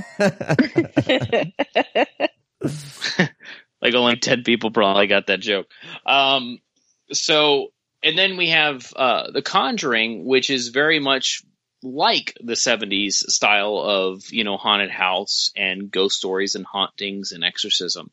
And just right off the bat, you know, going back to Halloween with what Meyer, what Michael Myers um, i- i- is in the film, we have, of course, the death of his sister in the beginning, but Michael Myers doesn't kill anybody for about 45 minutes. But he doesn't need to. The movie doesn't need that. It builds that sense of dread. It it makes you scared of what is to come. And with the opening in The Conjuring, we have the story of Annabelle, a side story that's not relation to the movie, setting up what is to come in this in this film. No one dies in the beginning of The Conjuring. We just have a story of Annabelle. In fact, aside from the ghost, no one fucking dies in The Conjuring. Like we have zero deaths in this movie. Hmm No, just And- a lot of scary shit. and just a lot and we build and we're building and building and building. We have the title card come up with black background and yellow text with this fucking haunting sound. And then we have the family. You know we go through the window. We arrive with the family coming down we walk through the door the kids are excited and then what happens? The dog sits there and whimpers and doesn't want to come inside. And already we're like fuck. The dog already knows, and here we go. And ever like minute after minute, it builds more sense of dread, and we are terrified with this family because now we're with a bunch of little girls. We have a fucking scene in The Conjuring where nothing is actually shown in a black corner, and it terrifies us. God, Nothing it is, is- so scary. Nothing is shown in that fucking corner. There's no shadow. There's no movement. There's absolutely nothing. It is a camera at a dark corner with one of the best performances of fucking being scared I've ever seen in my life. And it absolutely is fucking terrifying. That's what James Wan can do that not a whole. I just heard something really loud in my ear. Like a crackling. Um, Laura Barnes is totally on this call, by the way. no, seriously, what is that noise? I don't know. I think I think it's you breathing into the phone, BJ. No, I I'm like a like you'd be able to tell if I was breathing into the phone. Like I'm not it- breathing into the phone. Okay. Dang, dang, I Sean, think you just I- got told. I think know. honestly, you know, I think what it is is that it's like it's raining really hard, so it has one of those like like constant sounds going on. I think it might be that. Gotcha. Because when you talk, happening. you're crystal, you're crystal clear. But like when you're Oh. not talking, you can hear like that noise. Yeah, I think that's what It it is. sounds I like a think, I demon think the breathing into the So into constantly just do like a really high pitched, like squeaky hum, so that way your stuff. your microphone picks that So- up instead of the rain. Okay. Um, but I mean, and then, and then of course we have The Conjuring 2, which is just relentless on scaring you and really wants to visually just take because in the in the original Conjuring, we have a lot of noises, creaking, a lot of music. Uh, you know, is the music starts and builds up. We have shadows. We have doors slamming. Conjuring 2 is just like, you know what? Fuck it. We're just going to show you every. We have three goddamn villains in this movie, and we're going to scare you with each fucking one. And it's like, what the fuck? Like, I could barely deal with fucking Sheba, the first one. Now I got to deal with three of these motherfuckers. I think The Conjuring 2 sort of marries Insidious with The Conjuring 1 Yeah. in sort of their styles. It's it's definitely got that in your face just God, that fucking nun, dude. Oh God.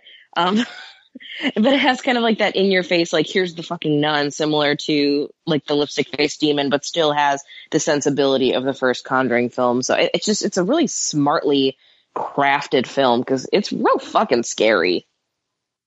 Yeah, and and he and he builds that, but also another thing that really works for The Conjuring, and it's not so much in Insidious, it's definitely more driven in The Conjuring one and two, is that the story of the family. We have um, these kids. We feel for each one of those. That like that relationship. We'll, we're we feel like we're part of that family.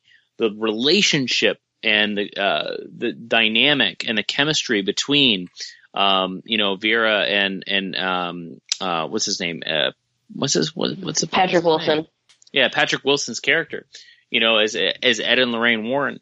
It's it's beautiful. Like it, it's really great. Like I'm I'm not a believer in you know any religion or you know anything like that. But dude, the line where she says God brought us together for a reason and this is it.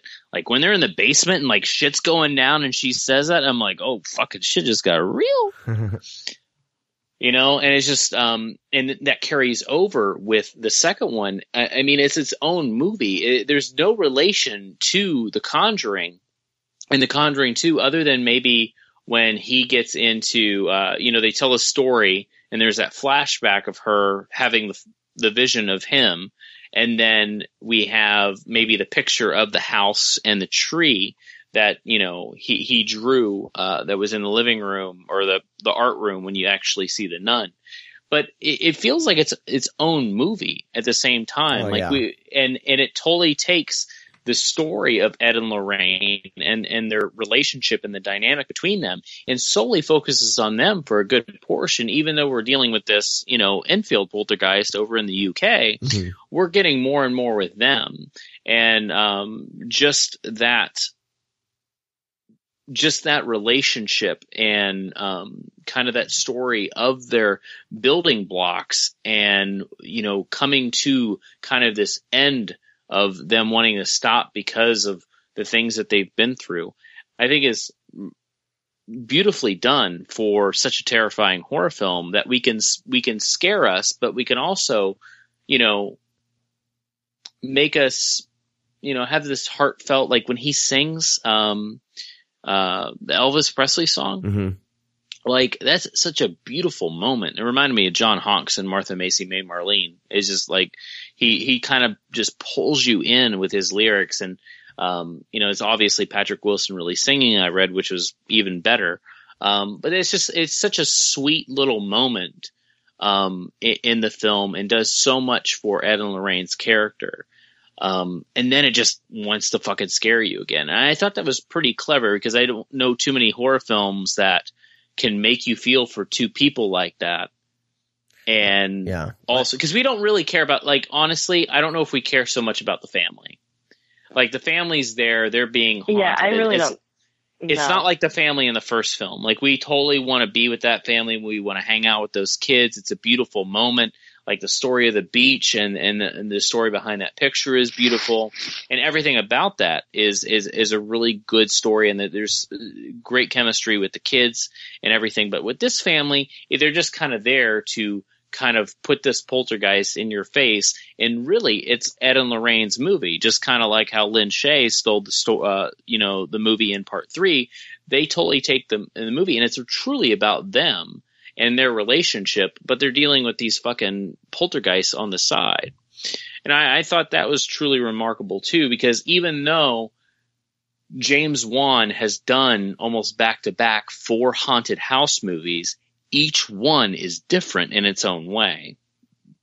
And we don't, we're possessed, exorcism, we're possessed, exorcism. No, it takes a different route each time. There's no exorcism in Insidious. It has a horrifying conclusion. And the second Insidious, we open it up for, oh shit, shit's gonna go down. We're cool now, but something's gonna be stirring fairly soon. We have uh, The Conjuring, which kind of enters, ends on itself, but also opens that door to that universe of like, all right, this is done. Hey, but guess what? The priest wants us to go check, uh, you know, up in, uh, fucking, you know, Amityville.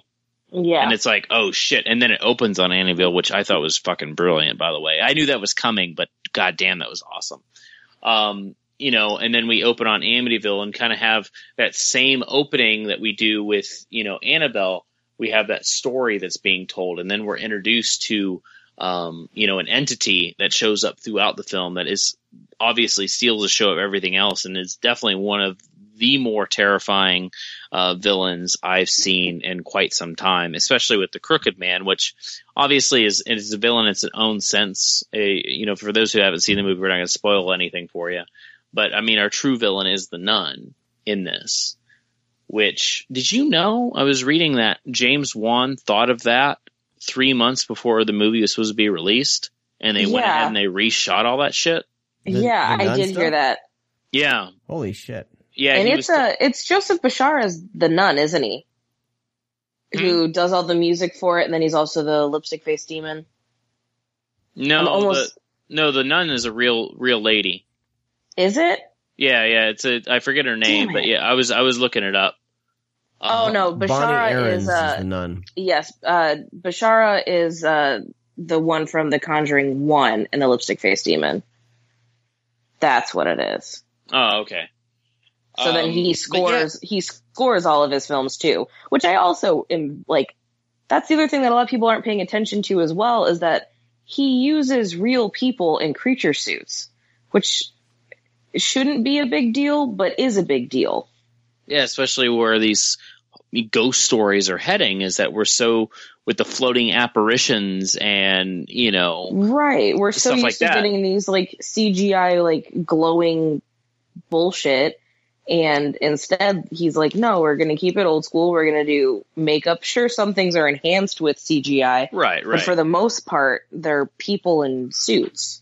and that's the one thing is I'm watching you know The Conjuring 2 and when the crooked man shows up I'm like man fucking bravo to James Wan using stop motion and then it's like you know what hey it's not stop motion it's actually a dude in a suit and I'm like no really that's insane it Yeah. really is like that is truly remarkable I mean obviously that's guy's been in um you know numerous horror films Yeah, he's in know, wreck and yeah, and you know, obviously he has that body to where he can, you know, do crazy shit.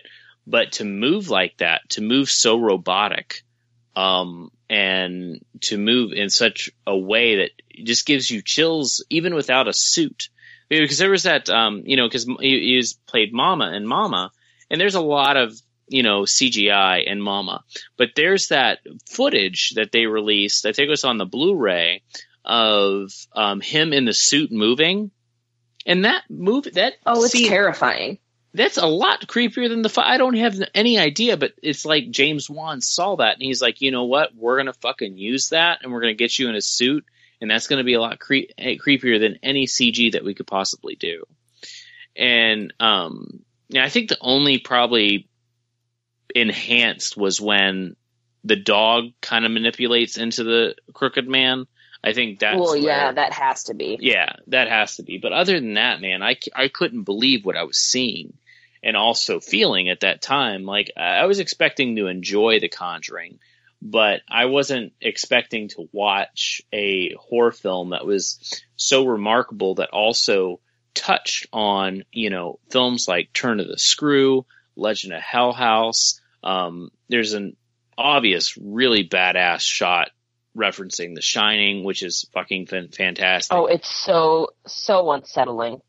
and like he just he he bar. It's not even that he borrows. It's just that you can watch a movie and and show because I mean Tarantino does one thing. He directly takes characters, he takes sequences, he takes dialogue uh, from his favorite films and kind of turns it into his own, which I appreciate.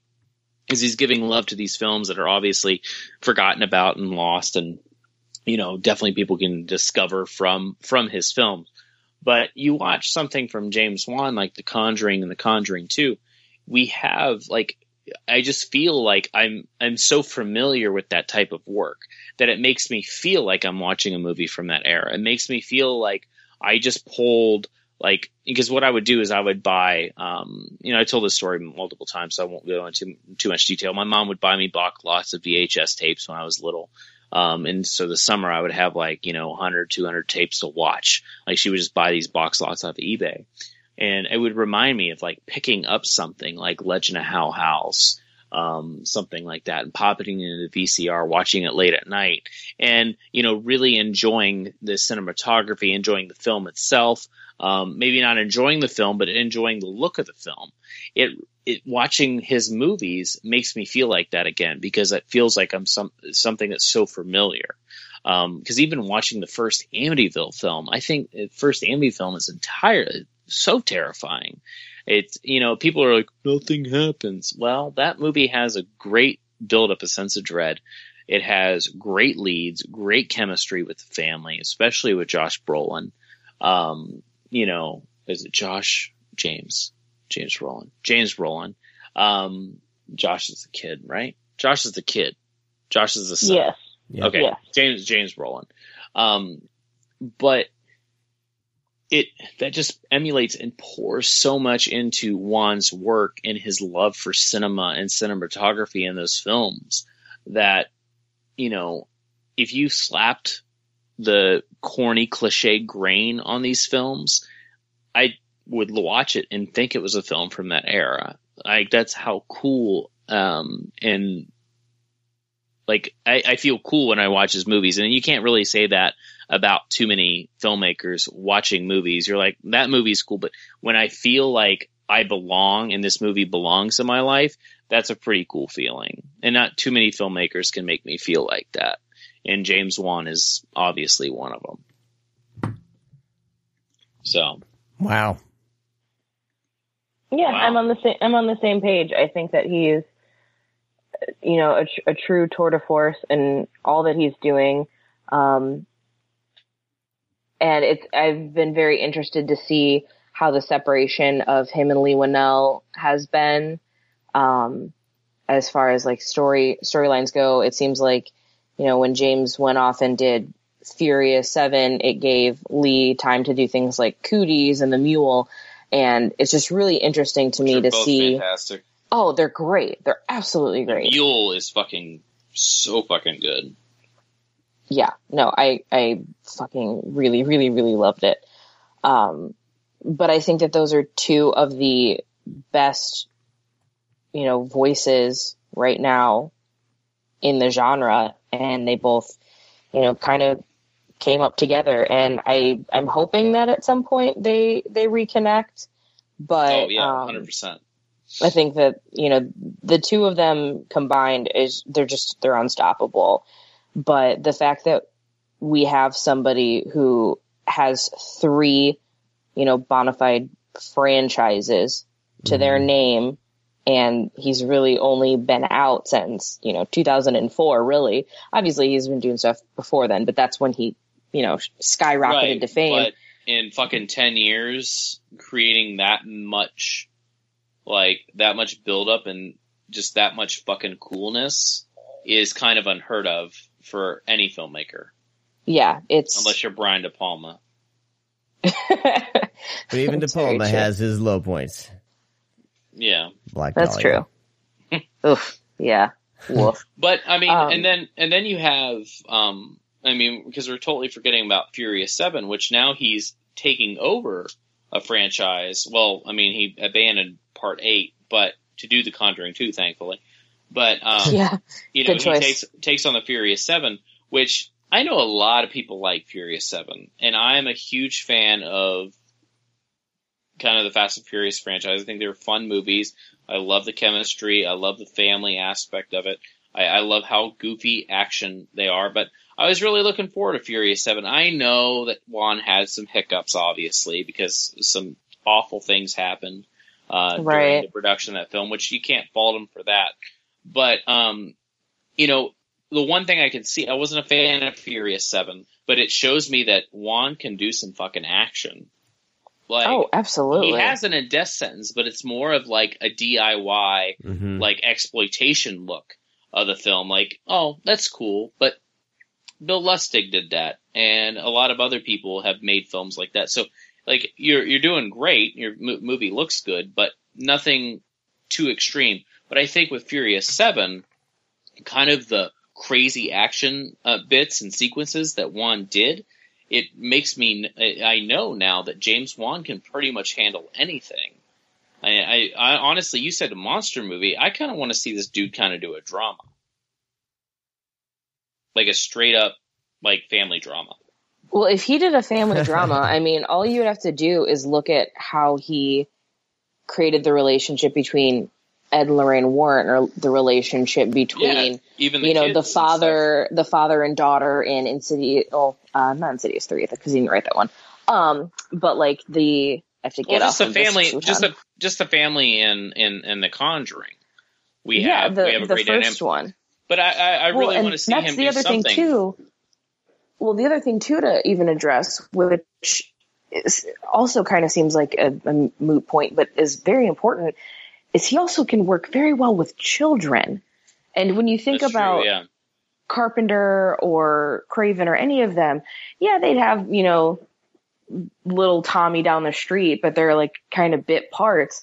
He is making films that are centered almost entirely around children. And that's and their hard. And their performances, yeah. And like that's hard enough to do when you're not making them walk around scary ass monsters. Um, I I interviewed uh, actress's name is Kyla Deaver. She played April in the first Conjuring, so she's the littlest of all of the kids. And she said in her interview, and mind you, she's like six years old, so you know it was a pretty pretty fun interview. Um, but she was talking about how he he made it a point to safely introduce the children to like the lipstick face demon, to all of the creatures that were or not the lipstick face demon. I'm so sorry. Uh, God, what is its name? The witch, Oh, uh, I just said Bathsheba. Yeah, Sheba. Thank you. Gosh, my brain. It's late. Um, he introduced the children safely to Bathsheba by being like, here's the process. This is how it works. Um, so that they would know to act scared, but not, you know, actually traumatize children, which is awesome to me. I think that it's, it's really important that you're showing that you care that much about your cast and their well-being, especially with children. Um, but yeah, that's that's an incredible accomplishment in and of itself. Is that he manages to pull horrified, genuine horrified reactions out of children, which it's Yeah. hard enough, I think, to get genuine horrified reactions out of adults acting in horror films. yeah, We've all seen believable. Right. We've all seen plenty of them where we're like, oh God, just just close your mouth. You look like an idiot. And he he gets it. He gets it right. Yeah. No, I, I I agree on that, and a lot of his, uh, basically all his movies of these ghosts and goblins and stuff are based around uh, children with the with the leads and supporting roles. hmm Yeah. So He's the man. He's awesome. Yep. You know what? Really, I could, if for anybody that's doubting, rewatch The Conjuring and watch just the sequence. Just fast forward if you've already seen it. If you haven't seen it, watch the whole movie. But just fast forward to the sequence when they're actually going back to the house after she kidnaps the two kids, and Ed and um, Ron Livingston's character go up to the door and listen to the music that's happening at the same time. And the door is locked, and the cop goes to grab his shotgun from his trunk and cranks it and shoots open the door. And that tracking shot follows them into the house behind the cop after he blows open the door. And the fucking strings that are just blaring from that soundtrack, like that right there, just shows that James Wan is one of the best filmmakers to do that shot, to have that sound, like it truly grabs you and just pull like that scene just grabs you and pulls you in and you're like, holy fuck. Like there's just so much going on right now. and it's not jumbled. It's not too much. It's not busy. It's just very well thought out, processed, and contained. Because that's one thing with soundtracks and horror films. They can get a little too busy and kind of throw you off into another direction or kind of turn you off as well. But James Wan listens to that music and he knows what's going to work and what doesn't. You know, and whoever, all the people that he's using. I mean, what's the guy's name? Joseph what? Bishara. Yeah, his the strings that that guy does on Oh, these they're- soundtracks They're ridiculous. is horrifying. And The Conjuring 2, not using strings, but kind of using this fucking like monk church type thing. Oh my god. Like when that title card pops up, I'm fucking pissing on my seat just from the text. Nothing's even happened yet. And I'm yeah, like, his music gives good me goddamn. Severe anxiety.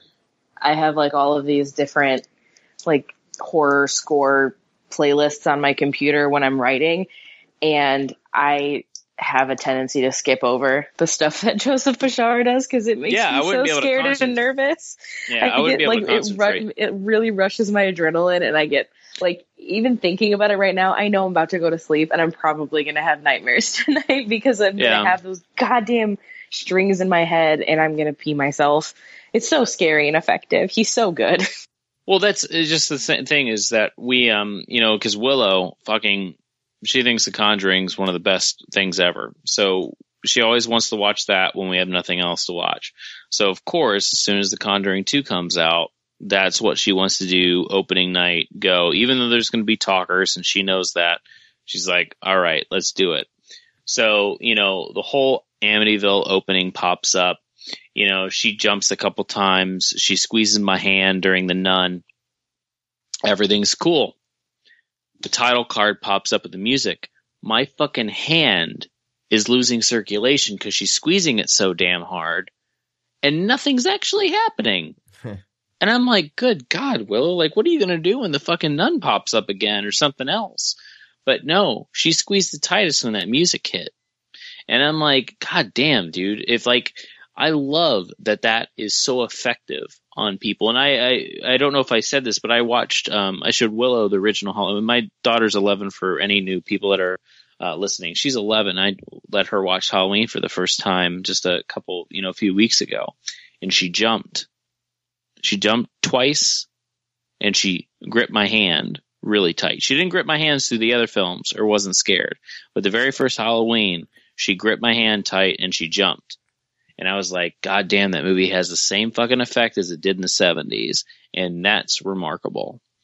And I really think that James Wan is on that same track with stuff like um, Death Sentence, with Saw, with The Conjuring 2, The Conjuring, all of that. I think he's on the exact same track to become that. That there's going to be, I mean, we're have a podcast on him, of course, but we're going to be talking retrospect in 20 years of this guy's career and what he did for that, um, you know, that that group of kids that's growing up. That you know, those those moments that Yeah, Kids- I'm I'm telling you right now that you talk to me 20 years from now and I will talk about the Saw sequels the same way that some people talk about like Halloween 6. Like that's what's going to happen. no one talks about I'm- Halloween six. Some people do. Even if it's like an ironic I love this blah blah blah like I'm going to be that person 20 years from now that's going to be like, "You know what? I saw this movie when I was 19 and this is what it meant to me." Fuck you, kid. You don't know. Like that's what's going to happen. Like I'm that I am that age. And then like my sister and my little cousin who are a little younger than me, they're going to be the ones that are going to be talking about Insidious and then, you know, Willow and, you know, her age group, they're going to be talking about The Conjuring. So that's three generations of people that are all going to be talking about those films 20 years from now when they're older. That's crazy. Because if you look at, you know, his like the people that came before him, like Wes Craven, for example, the people that were responding to Scream and the people that responded to Nightmare on Elm Street are not the same people. Like, obviously, the people who saw Nightmare, Nightmare on Elm Street at like their peak age. They revisited Scream and it was like, oh yeah, this is cool. This is, you know, a tongue in cheek kind of exploration of what we love. But they had Freddy first. Like Scream was kind of a monster for, like Ghostface was kind of a, a killer for a new generation. And James Wan has three franchises for three generations. That's nuts. And he's not even 40.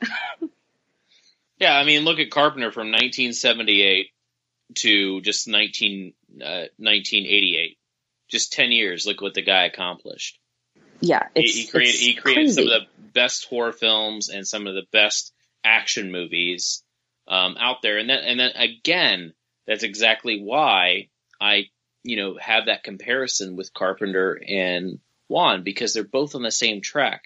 They're both doing movies that they really want to do, and also creating this universe that is unique, that's giving us these characters that we'll forever hold on to. And I, I think that's fucking cool as shit. Agreed. Yep. All right, we got to wrap up. Yep. Yeah. It's late. Um, We could go one and one. Jesus Christ, I'm just sitting here, One I'm just one sitting here listening, listening to you guys. And I'm like, I got, sorry, I got nothing.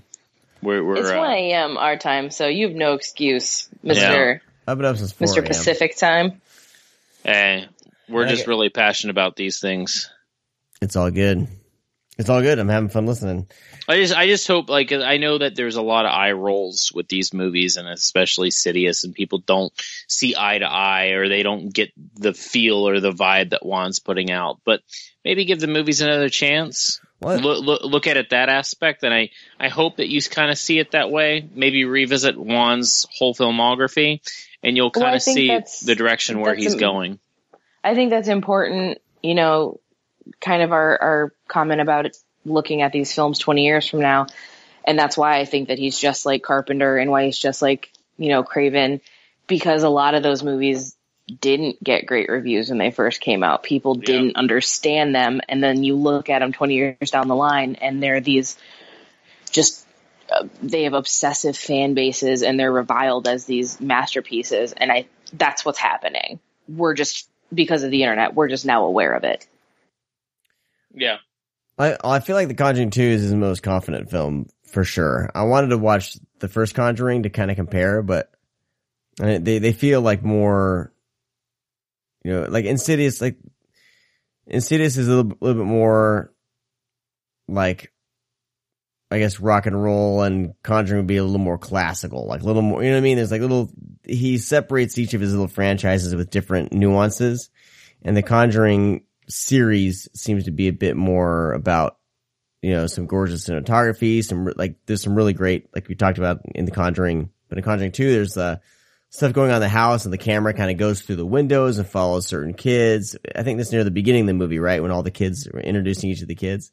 Yeah, he's got some great tracking Um, shots of and those then- fucking kids, man. yeah and then there's the scene in the alley by the house you know as they're running towards kind of the basement area in the back you know characters run run by there the way the camera works there. Like he's using the camera a different way in the conjuring than he is in insidious or you know going back to saw. Like I, he he has a lot of uh you know he's gonna he only he can only get better you know? And uh Yeah. so so yeah you know i'm a, I'm a fan for sure. But i I think just he's hope he doesn't leave horror. yeah Same. Or if he leaves, he has to come back. well Yeah, hopefully I- aquaman I- just that- sucks and then he'll come back to horror I definitely want to see him do other movies, but I definitely want to him to be Carpenter and just keep coming back off and on oh and yeah doing his own thing. But I, I really want him Yeah. to make the movies he wants to make. But I do want to see him branch out. yeah But I definitely want to see his back in the horror setting, and maybe not do another ghost movie because I mean we've fucking done four. But I really wouldn't mind another one with the Warrens. So as long as it continues, maybe with the Warrens. Well, the Warrens are great. Like that. That's the great through line, and that's what I liked about these Conjuring movies. They both felt like different films. You know, with the Warrens kind of playing a part in each one, but they weren't. Yeah, they feel unrelated. Like Insidious movies, it it gets a bit exhausting because everything's connected. Um, these the Conjuring films, if it's just case files from the Warrens for the Conjuring films, I'm all in. It's great. Yeah, there's so I'm much totally material in. to mine. I do think the Warrens are crooks, but I don't care. I'd, I'd rather hear his interpretations of. right, right. Well, they Of make their for case good, files. They make for good stories. Oh, sure. yeah, and that's that's why they are who they are. But Nice. go James Wan, go team, yay Australia. Oh yeah. All right. Uh, we'd like to hear your guys' thoughts on James Wan and The Conjuring 2, of course. So drop us a line. You can leave uh, comments at the bottom of the page if you're on the screamcast.com uh, on the show. Let us know what you thought. You can always send us an email, read me at the screamcast.com. Um, we're extending our uh, Sean's box of porn uh, drawing. I I got like one person entered. so nobody I'm wants so to give- disappointed that I can't enter. Nobody wants to give embarrassing stories of being caught watching porn. That's all I'm asking. It's fun. Come on. Give us a story of a time you got caught watching porn, unless all of you are super sneaky and have never gotten caught at all. I doubt it. Next show, next show, if we get at least five entries, I will tell my story on air Oh, about man. being caught watching porn. Not not to be a dick, but do people really think they're gonna get it since we haven't shipped out the last shift of Oh, shit. DVDs? Yeah. I gotta get you those addresses. And all of you who uh, won that, uh, I apologize. I They're coming. They're Sean coming. sucks. I gotta get, I just gotta email these goddamn addresses over to Brad and he, he can send them out. It's not even that hard. It's not. I just, you could you could just you know text me. I forget. It's gonna happen uh, very soon. All right. Um, Anyways, just enter into the drawing so you can win porno. Yeah, for real. And I, I'm dead serious. If we get five more entries, I'll tell my story. It's a doozy. awesome. All I'll right. tell mine. I'm good. Okay. Um. Of course, oh, you know, check out our sponsors. Go to thescreamcast.com slash sponsors. They're all right there. It's getting late and my brain's not working. Uh, so just go there and check them all out. Uh, give some extra special love to Grindhouse Video. Buy your shit from them. If you want to buy a movie. Cheaper than Amazon. Totally. Hell yeah. All right. And of course, uh, thanks to oneofus.net for hosting our show. We will talk to all of you guys next week. Oh, oh, if you want to donate, uh, leave a little, put a little change in the tip jar. We'd like to pay our writers on uh, the screamcast.com. So you can always go to screamcast.com slash donate or go to screamcast.com. Just click the donate button. You can do, it's through PayPal. I haven't done Patreon yet. I'm still on the fence about Patreon. Um, but if you want to be able to, you know, give a couple bucks a month or a one time little donation or whatever to the show, um, that'd be awesome. All right. We'll talk to all of you guys, uh, next week. Bye bye. Bye. Oh, don't tell me you're leaving. The party's just begun. I got some diet orange soda and a Star Wars glass. Nice. I feel like a grown up. Are we including Fast 7 in this? Yeah, I think we should. Well, Okay. because what I'm gonna say, you'll see. Oh, Jesus. Okay. oh my god, what does that mean? I Because I don't know what that means, is what it is. Oh my Makes- god. you make me nervous. Oh my god. Uh, that's amazing. Okay.